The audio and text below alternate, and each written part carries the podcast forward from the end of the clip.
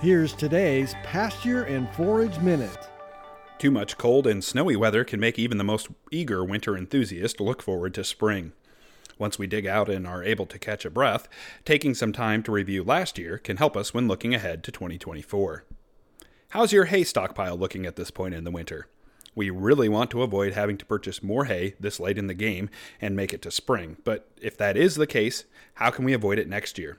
If we decide to raise our own hay, annual forages can provide a quick yield.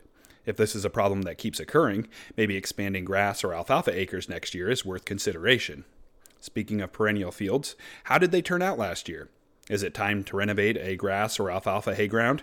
If we need to tear out an old alfalfa stand and give it a year's rest before a new seeding, we need to start planning now. Even planning to interseed a grass field with legumes should happen quickly. Maybe a full renovation isn't needed, but some fertilization to boost yield would help. Plan for soil sampling if it hasn't already been done in the fall, and figure out the timing of applications now.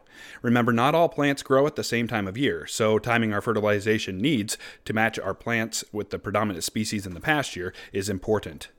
Finally, as we get closer to the tax deadline, it's worth looking at the overall financial standing of your forage operation. Is new equipment needed? Can the costs actually be justified for that equipment? We might even weigh the pros and cons of producing hay ourselves versus buying it or having it custom harvested. This isn't limited to the balance sheet, but labor, scheduling, and quality of forage all need to be considered. For today's Pasture and Forage Minute, I'm Nebraska Extension Forage Systems Educator Ben Beckman. Pasture and Forage Minute is a production of Nebraska Extension. For more information on how your university is serving Nebraskans, go to extension.unl.edu.